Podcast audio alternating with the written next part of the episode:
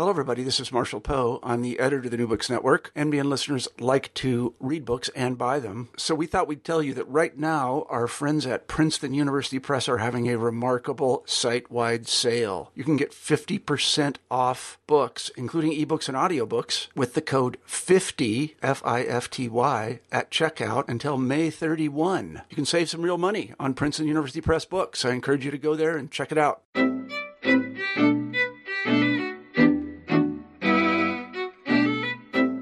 Welcome everyone back to another edition of New Books in Education. This is your host, Ryan Allen, and I'm excited today to bring you a book that might not be what you would think about on this education podcast, but I think there's very important points that connect quite well, uh, and I think it's going to be interesting uh, to to the audience here. Uh, and this is What is Your Race, the Census, and Our Flawed Efforts to Classify Americans. And this is by Dr. Kenneth Prewitt of Columbia University and former Census Bureau Director. Uh, so, Dr. Prewitt, thank you for joining me today. It's my pleasure. Thanks. Can you maybe just uh, open the audience up and, and, and let them know a little bit about your how do you how do you become Census Bureau Director? Uh, or how do you get interested and in, in, involved in, in the census or counting people, statistics, things like that? Um, I think you become census director unexpectedly. Uh, it's not a job for which you prepare yourself. Uh, the Census Bureau has never made an internal appointment that has promoted somebody from within. That would be what you might normally expect. But they've always gone outside uh, to get a, a, a director. Uh, since the Census Bureau itself was formed, which was in the early part of the 20th century, before that, the census was taken uh, every staffed up every every ten years. Um, in my own case, um, I was an academic. I was uh, running a research institute at the time. I'd also been director of the National Opinion Research Center, so I knew something about the phenomenon. I never expected to be director of the Census Bureau. And I got a phone call saying, could I nominate people? I nominated a couple of people because I knew the academic world, people engaged in this kind of activity. And then they visited and said, what about yourself? I said, my gosh, I have to think about that. Right. So I went home and talked to my wife and said, what do you think? And we together said, okay, it would be an interesting change from what I was doing. Mm-hmm. And I said yes, and I was their only candidate.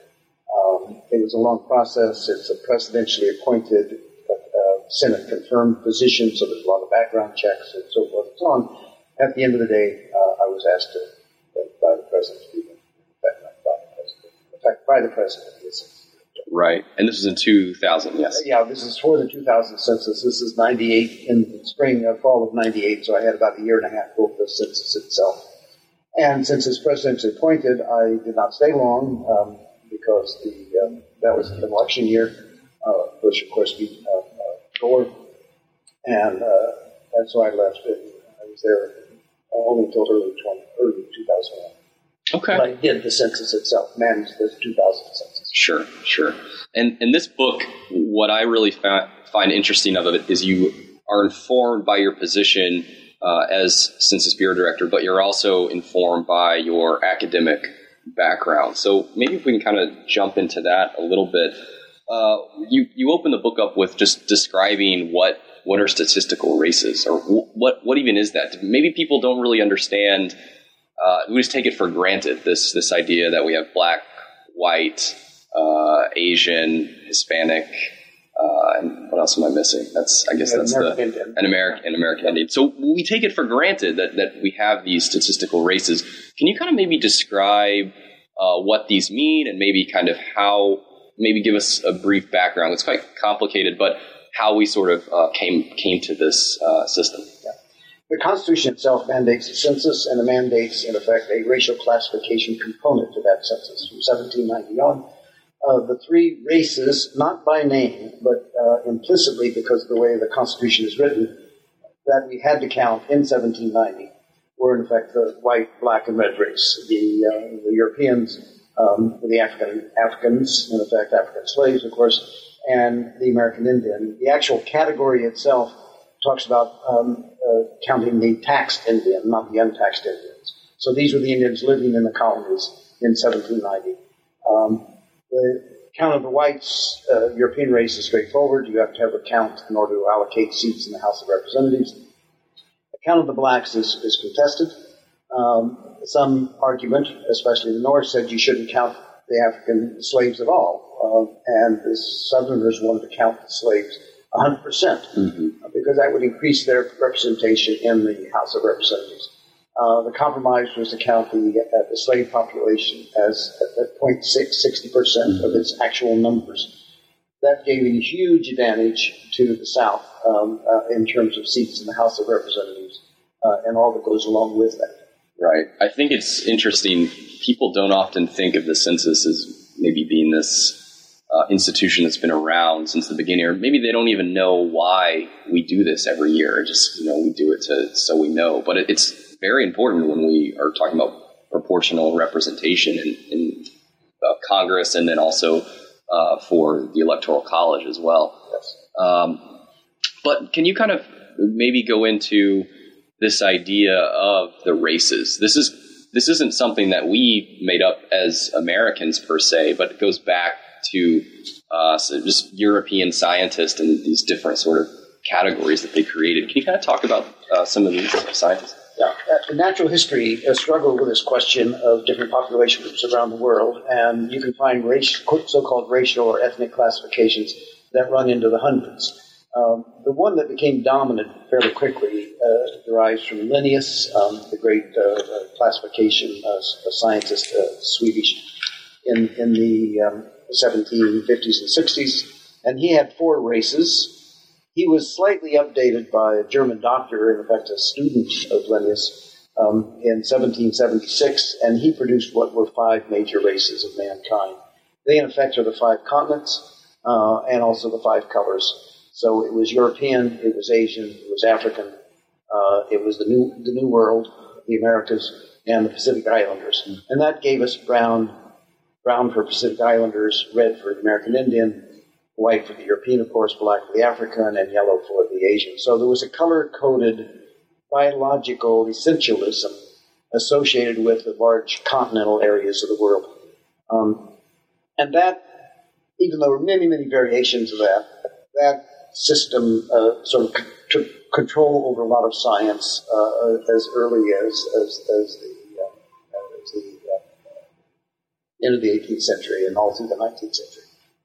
The census catches up with that classification because it, it starts with three of those races white, um, uh, black, and red, and then later adds uh, the yellow race when we begin to get Asian uh, mm-hmm. immigrants, and much later the brown race, the Pacific Islander, and so forth. Uh, you mentioned Hispanics a moment. That's extremely important. The Hispanics, Hispanics come into the census in the 1960s and 70s but they come in as an ethnicity. We'll get back to that later. Yeah, that's that's definitely important for the, the contemporary context.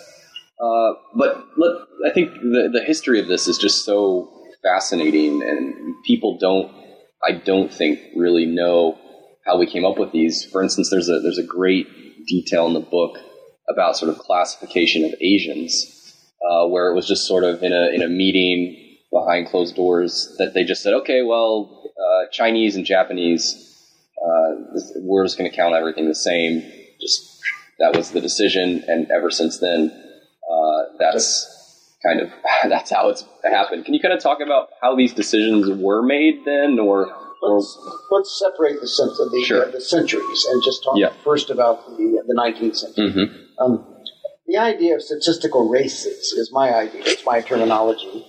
But it's what you get when you have a classification system uh, and you count people according to categories uh, that are preset.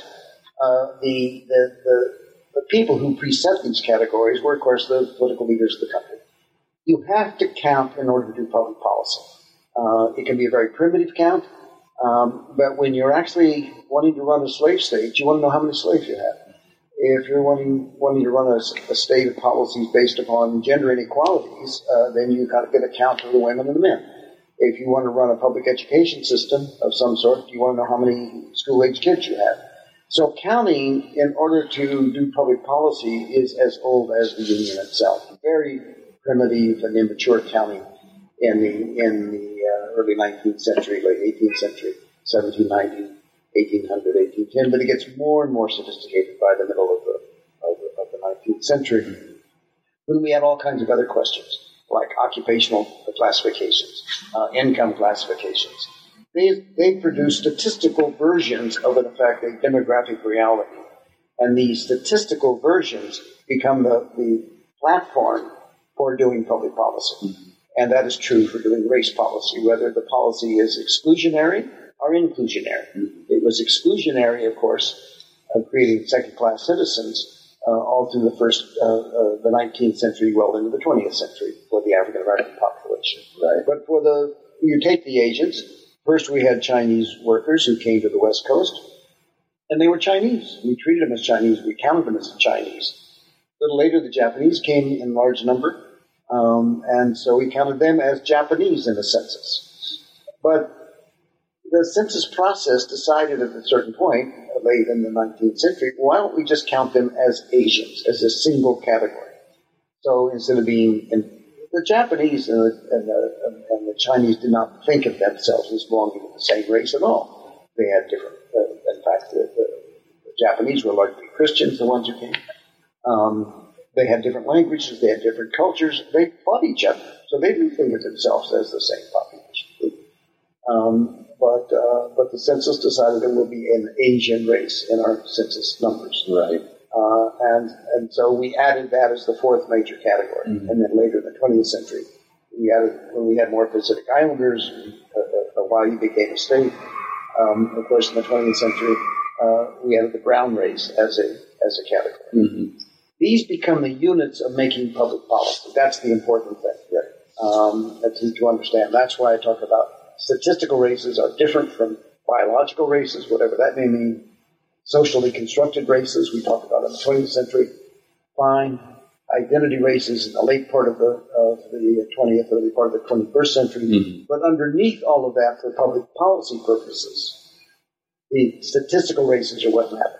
Right. And it, it's interesting, I think, that you know, we, we take these ideas that we, we talk about so often in, in sort of the modern discourse, and they kind of formed uh, through a big part through this the, census, right? We created these boxes that we needed to tick, and just through sort of potentially institutional theory or something, then that, that's just how we refer to them today.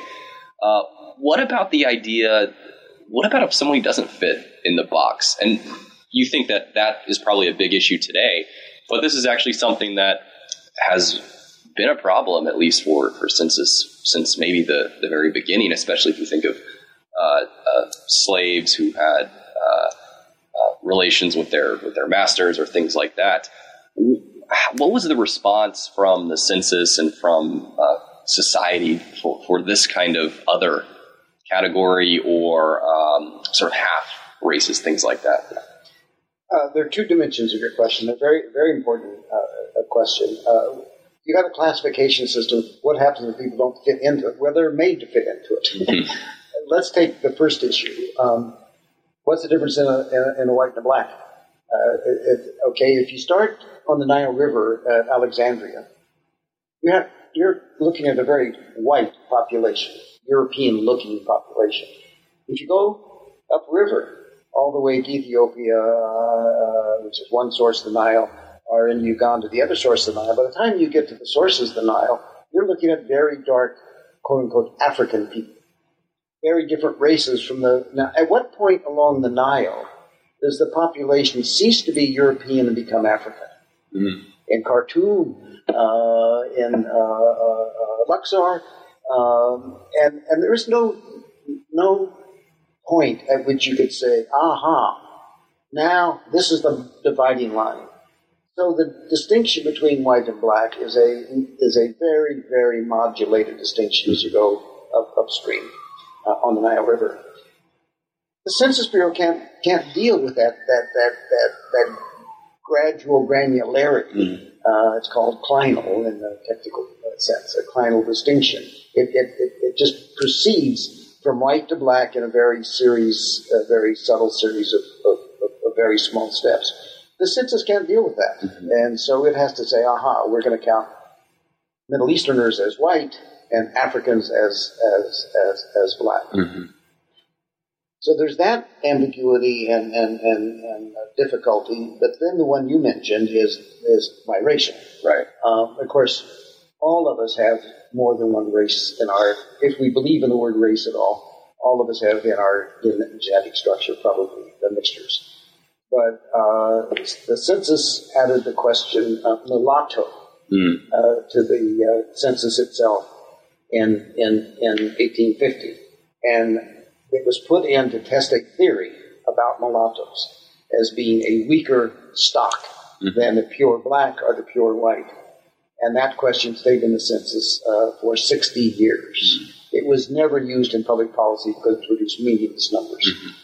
In fact, in the latter part of that period, the actual question was um, not just mulatto, black, white, but quadroon, maybe you're only a quarter, one of your grandparents mm-hmm. is, is, is black, or octoroon, maybe, mm-hmm. um, maybe you're only one eighth um, uh, black.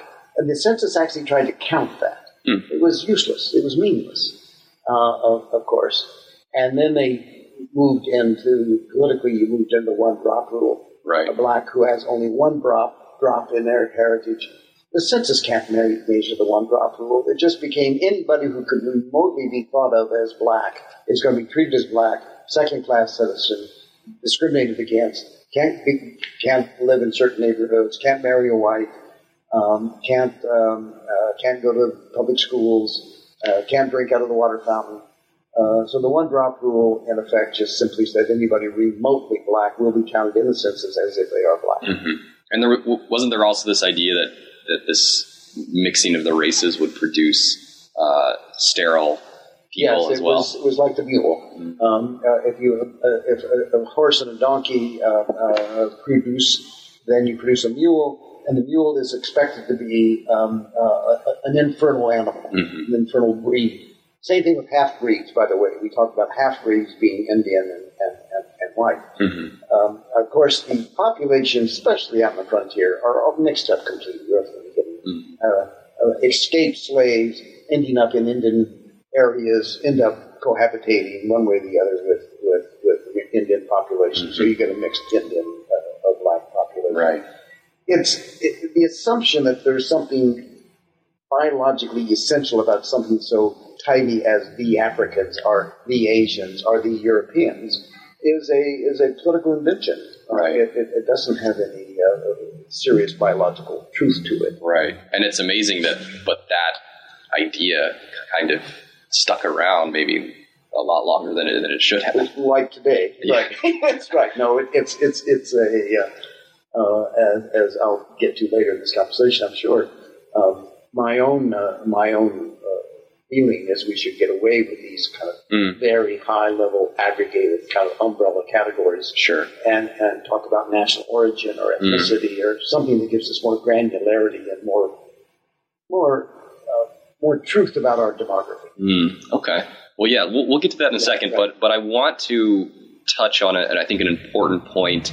This idea when, or what happens to the population? We say this is a white, but you start pouring maybe unsavory whites from parts of Europe that maybe the people over here aren't a fan of. How, how does how do those two ideas sort of bump into each other? Can you talk about? Talk Certainly, about in the in the founding period, um, um, whites meant uh, what, what, the European founders meant by that category uh, was, of course, the uh, the, the, stock of, of, of the British Isles, the mm-hmm. British, the, the, English, Northern Germans.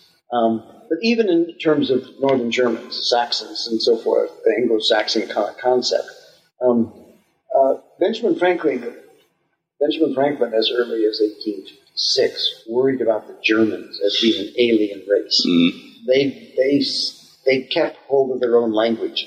They um, they were a little darker than the uh, the pure. Uh, mm. now, don't forget, this is later the race that is the most pure race of all, the right. race under Nazis and, and and so forth. But but the uh, the, the the white race was thought in the American political experience in the historical uh, period um, to be the Protestants, mm-hmm. white Anglo-Saxon right. Protestants. Uh, we call them WASP later on. Um, room was made for the Germans gradually, but reluctantly. Uh, but when it came to the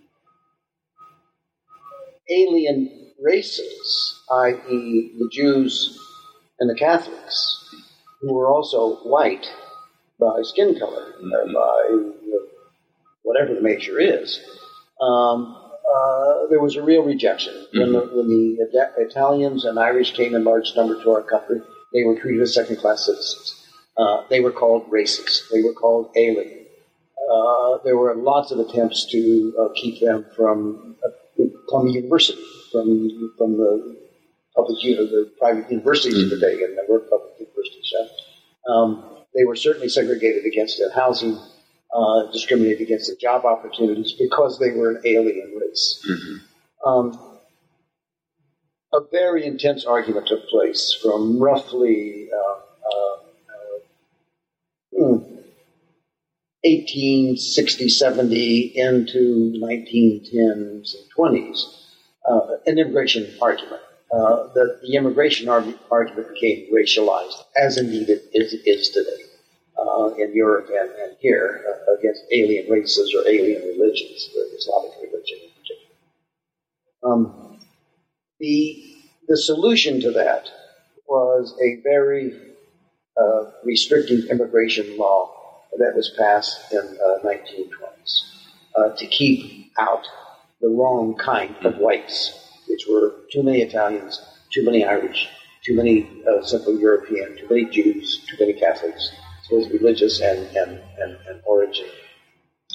Um, and that worked. We created a completely restrictive immigration system. It worked so well that we also didn't have much population growth, except by, by, by immigration from, from 1920s uh, uh, uh, into the 1960s. And it took 40 years, 50 years before we had immigration again in a serious way. And what happened is we learned to live with these alien, uh, age, uh, these Italians and these Irish, and they were us, and we were them, and the country changed, and the Germans the same thing.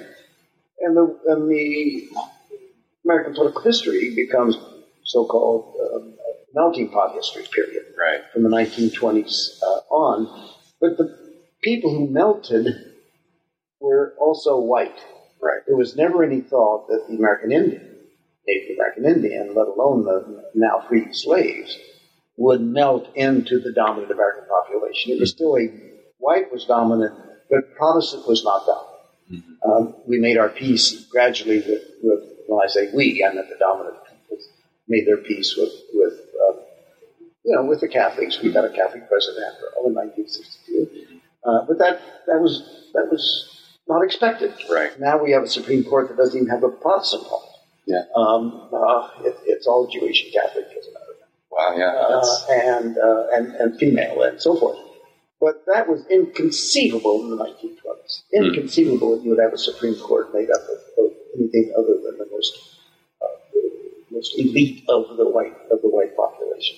right. I think it it also connects into the idea that sort of retaining the majority. I think we we kind mentioned that a little bit. uh, That's an extremely important point. Yeah. Uh, when it looked as if there were going to be a lot of Italians and a lot of Irish, certainly in our cities, and they could begin they begin to have voting power, and uh, the, the Boston Irish, for example, um, um, and and the Italians in, in New York uh, became very important sort of ethnic groups.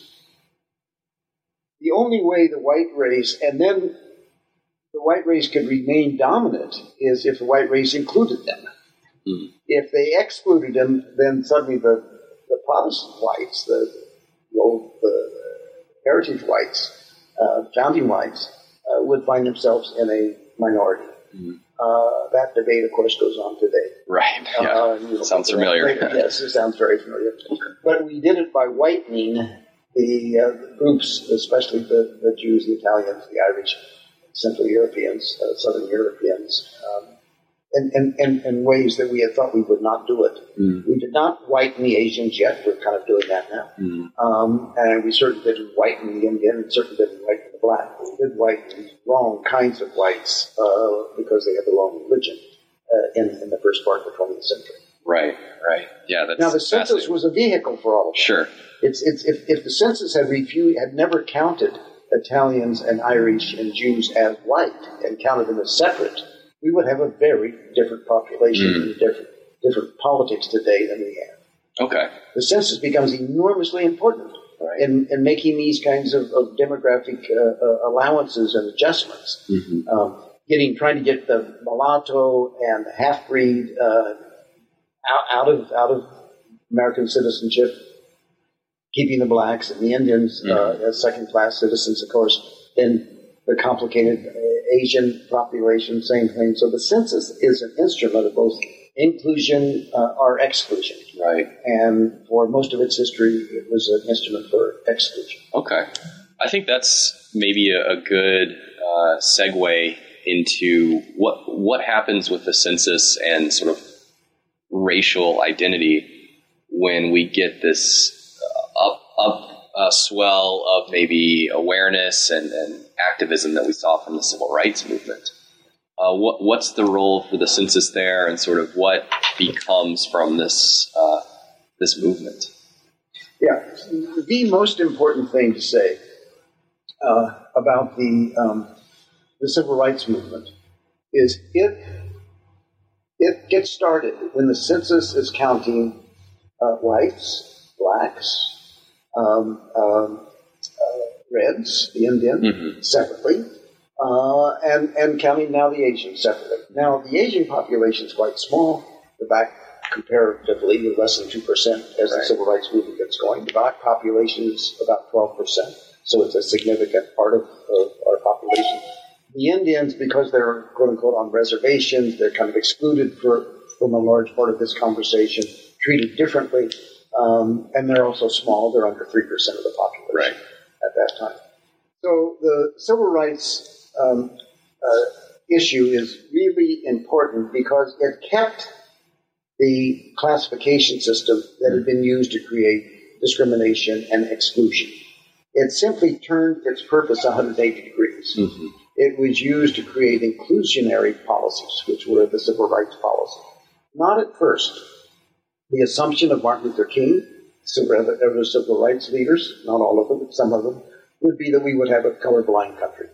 Uh, we wouldn't even be, wouldn't even need a census question that that was that had a, um, a, a racial classification Right. component uh, to it. And the initial civil rights legislation presumed that you would handle cases of discrimination on a case by case basis. That is, a person who felt they were discriminated against in employment or in education could, could bring the case to the Civil Rights Commission, to the legal system, and say, I've been discriminated against. If, if that were true, the employer would have to sort of make amends and allow this person to maintain the job or keep the job and so forth. Well, that was very naive Mm-hmm. the size of the caseload immediately overwhelmed the processes. That is, there were not couple of hundred people in a city that could say, I've been discriminated against. There were 1000s and there were tens of thousands, and there were hundreds of thousands. We're talking about 12% of the population. Right.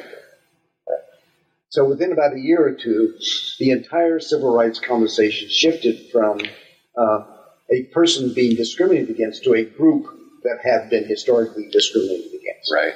and then uh, created in, in ways that created an enormously disadvantaged situation. Which is to say, you went to the category or the concept of statistical proportionality. Mm-hmm. If there are 12% blacks, but only 3% in the workforce in, in the, let's say, manufacturing construction industry, um, uh, only 3% or 2% or 1% going to America's major universities, Right. uh, then something was wrong. And so statistical proportionality became the measure of, of, of discrimination and mistreatment, Mhm. including toward uh, the female half of the population. Right. If, if women are half the population, but they're not in, in, in corporate positions, they're not in higher education, they're not getting PhDs in chemistry from Columbia University, then something was wrong. Right. And this makes the census very important for public policy. important, Incredibly important because the entire statistical proportionality is a statistical process. Mhm. You, you've got to count the numbers, figure out what the base denominator is, and then what the numerator is. The denominator is black white, or black white red, or black white red yellow. Um, or then the Hispanics come into this subsequently as their numbers grow. Um, um, they um, you have that as the denominator, and then the numerator is and how many are in the police department? Right. How many are in the Supreme Court? How many are in uh, education? How many are getting um, uh, uh, uh jobs in healthcare? Right. And so the denominator is the statistic, and the numerator is the statistic, and public policy then uh, is, is, is shaped right. around those around those uh, proportionalities. It's a, it's an interesting thought, especially when you think about for this podcast specifically, education and affirmative action, such a hot topic uh, in, in the, the, recent years, and I think it's only going to get hotter. And it seems like we're almost moving back to this idea of of colorblind, uh, which I don't know. It, I guess it's a little bit different than the census question, but certainly if we look at the the numbers, uh, it it is we haven't really fixed the initial problem, but we're already sort of moving away from what maybe the the public policy answer, prescription, whatever that might be, uh, we we prescribe to ourselves. So it's kind of an interesting. It's a very difficult moment now. Uh, the civil rights movement put in place affirmative action policies. Of course,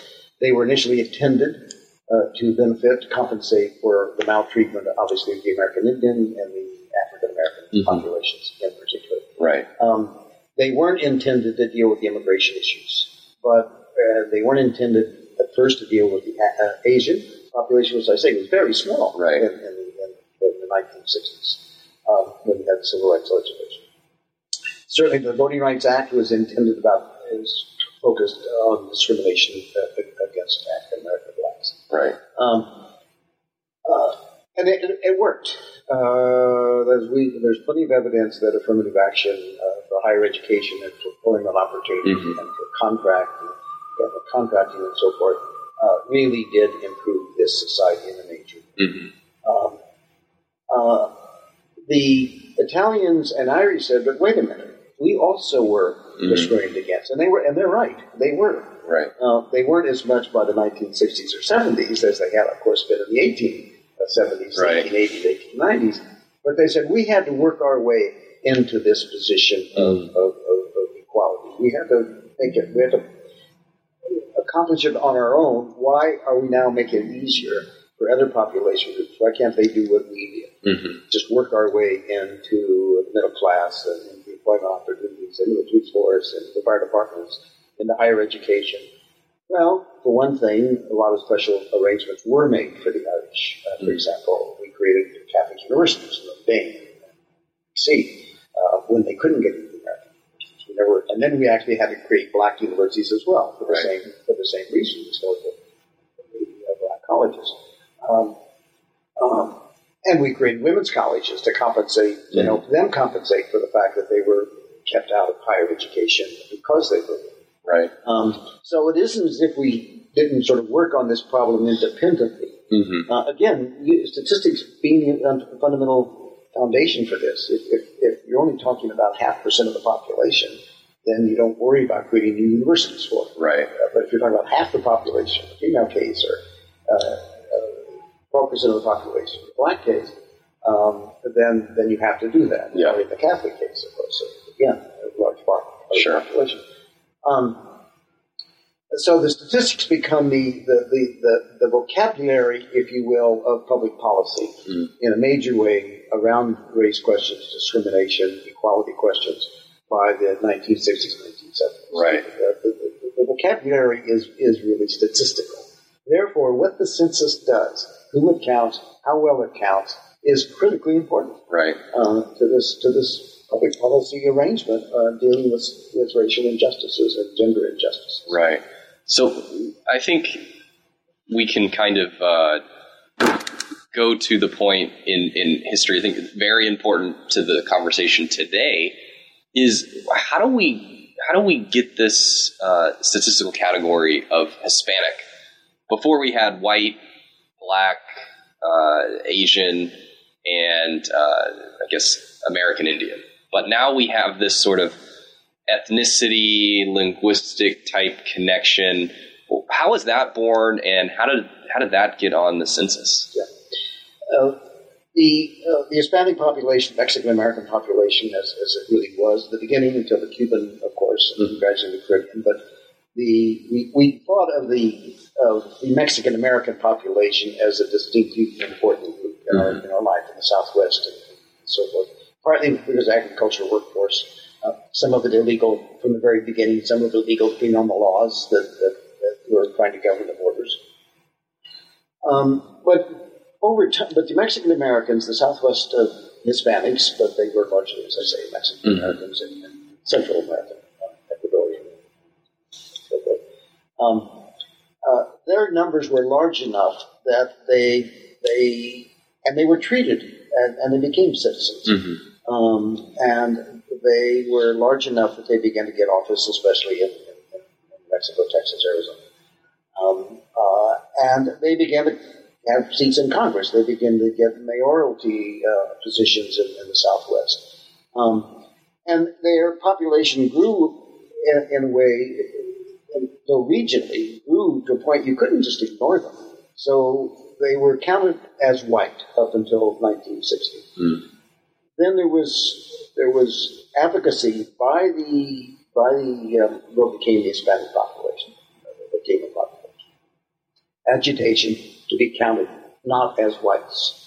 We actually put on an American uh, American question to the census in, in 1930, Mm. uh, and there was a strong reaction against it by Mexico itself, the country, and by the Mexican Americans. They know they were white. They wanted to stay white. Right. They did not want to be erased. So Mm. finally, we took it out in 1930. But by 1960, uh, there was pressure to include it, partly because of the civil rights conversation. Right. Uh, the first way we included this technical issue, we'll have to discuss it at great length, but basically we just counted uh, surnames and tried to make an estimate of the size of, the, of the Hispanic population, what we then began to call the Hispanic population. Right. But by the 1970 census, we put a question on it.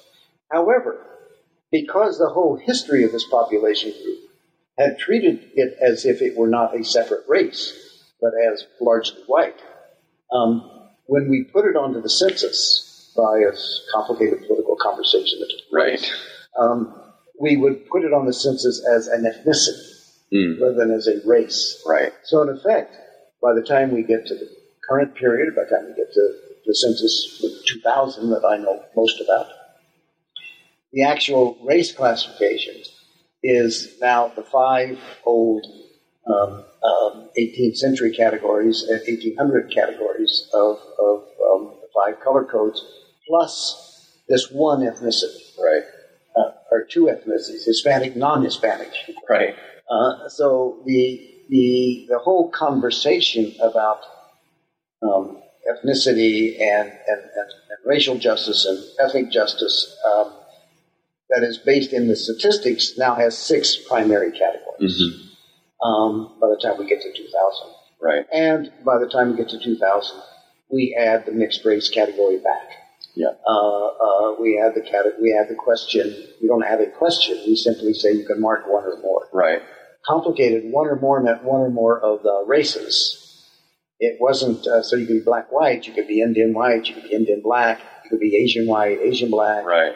Um, the Hispanics were outside of that because Yeah. they were an ethnicity and weren't even in the same question.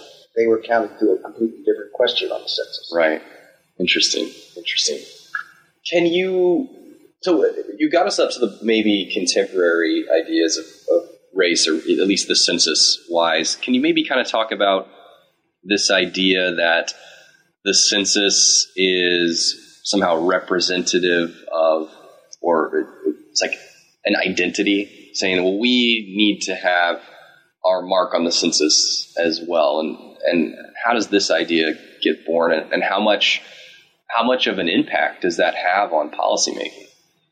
That's a very, very major question. um, there was some flirtation in the uh, earlier in, in uh, the late late 1900s, early Mhm. 20th century, with the idea that, uh, especially by Poles, for example, in Chicago, other places, we want to be represented. We want to find ourselves on the census. So white ethnics begin to kind of make a representational part of argument. Up until that point, decisions about the race classification were completely made by white elites Yeah. who owned the census, ran the census, uh, and by members of Congress and so forth.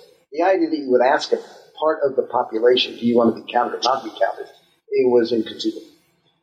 We're flirtation with this a little bit, uh, uh, in, as I say, at the end of the, or the 1800s. Um, but uh, it doesn't become a major issue until the latter part mm. of the 20th century. Then you begin to get identity politics, and you get demand. People recognize now, realize that if they want visibility in the society in some major way, in public policy or just visibility, they need to know how many of them there are. Right. And so you you begin to get pressure, and the, the the most successful expression of that pressure was in the multiple race by multiple race mm-hmm. advocates. So that we actually added a representational component to the census in 2000 by the, the Mark One or more or the multiple yeah. race category. Mm-hmm. But now the genie's out of the box. Right. Because if you can take care of one population group based upon uh, representational claims, uh, not just racial justice claims, the multiple race advocates in the in the 1900s, I mean the 1990s, that led to the multiple race question in 2000 weren't saying they were discriminated against or it was a social justice question. They said we were we were not recognized mm-hmm. for who we are. Uh, it's the same thing now with with uh, gays and lesbians wanting right. to be represented on the census, so they would be recognized for who they are. Um, uh, but that started with with with multiple race. So let's go to 2000 for a second. The other group that wanted to be on the census as a separate category were the Middle Easterners. Right. And um, they agitated for their own question. And it was turned back down. It was not accepted um, for complicated reasons, partly because they couldn't decide if this was an Arab identity or a regional identity. Mm-hmm. Um, um and then after 9 11, uh, they were not so sure but what they didn't dodge a bullet. That, yeah. That uh, if you're doing anti-terrorism, you know where all the Middle Easterners, the Arabs, or the Egyptians, or the uh, Saudi Arabians, or whatever are living, then then there's a there's a, there's an anxiety. After all, we did use the race, the census uh, uh, counts to in turn Japanese uh, in 41, uh, 42, right after Pearl Harbor. Right. So there was some experience in this country with using base numbers to in turn population groups. Mm.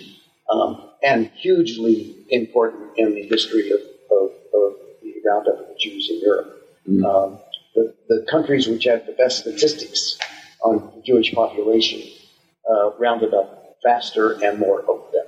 Wow. Uh, the, the Belgian census was good, the Dutch census was good, and they were used by the Nazis immediately uh, mm. to, to, uh, to find the, the Jews send them off to the camps.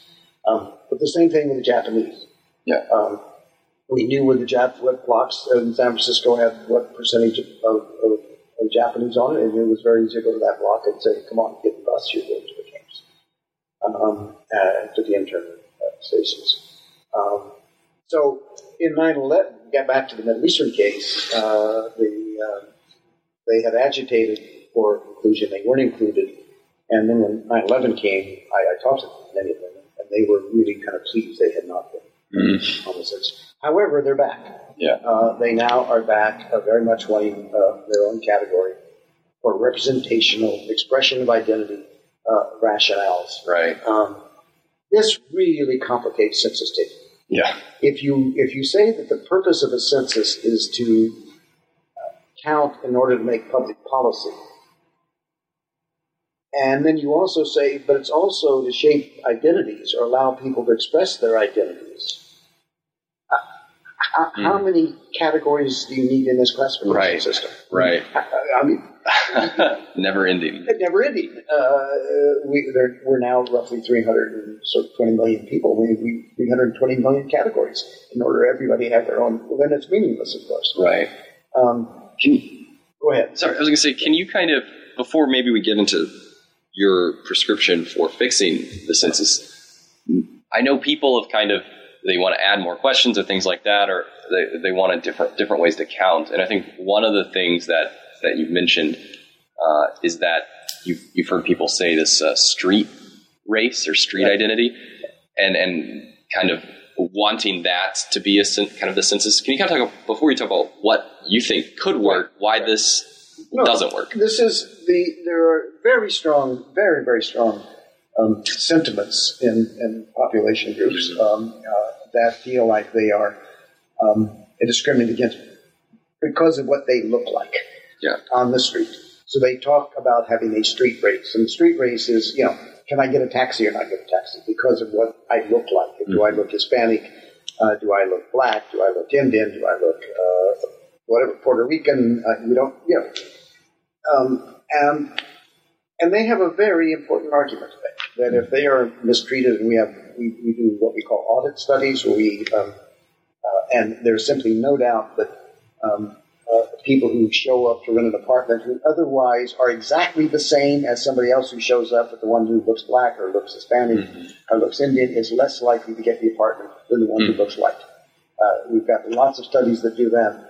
Uh, we've got studies where we simply give it, send in the exact same description for a job Right. and only vary the name so it sounds like a black name versus a white Right. European African instead of um, or it varies from Hispanic name to, to European name and the response to the uh, to the job application is overwhelmingly uh, favors those who have a European name. So there's no doubt that what what people continue to be discriminated against in this society based upon what they are thought to be by other people or what they look like to be by other people. Right.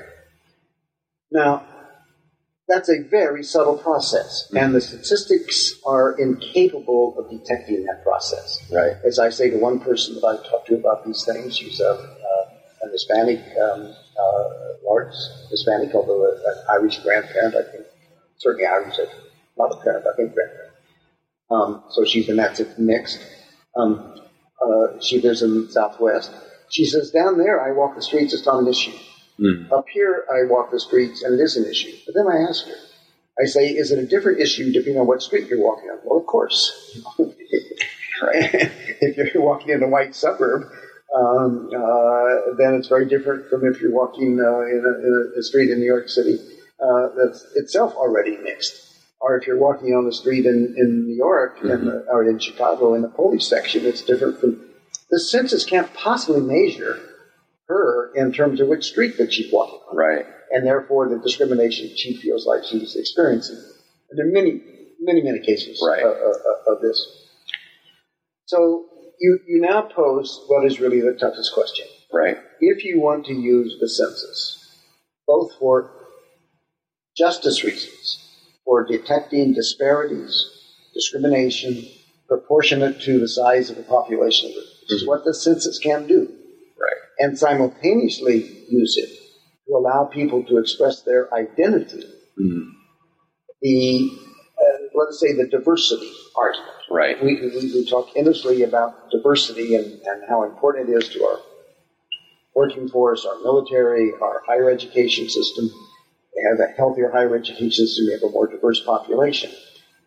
But diversity is beyond measurement Mm-hmm. because diversity is simply not just however many people want to call themselves different kinds of things, Right. but it's the mixture of those things. Yeah. No statistical system can can count um, not just say the five races, but also the five races and cross cross tabbed or uh, uh, cross analyzed with uh, with gender, cross analyzed with social class, cross analyzed with where they came from.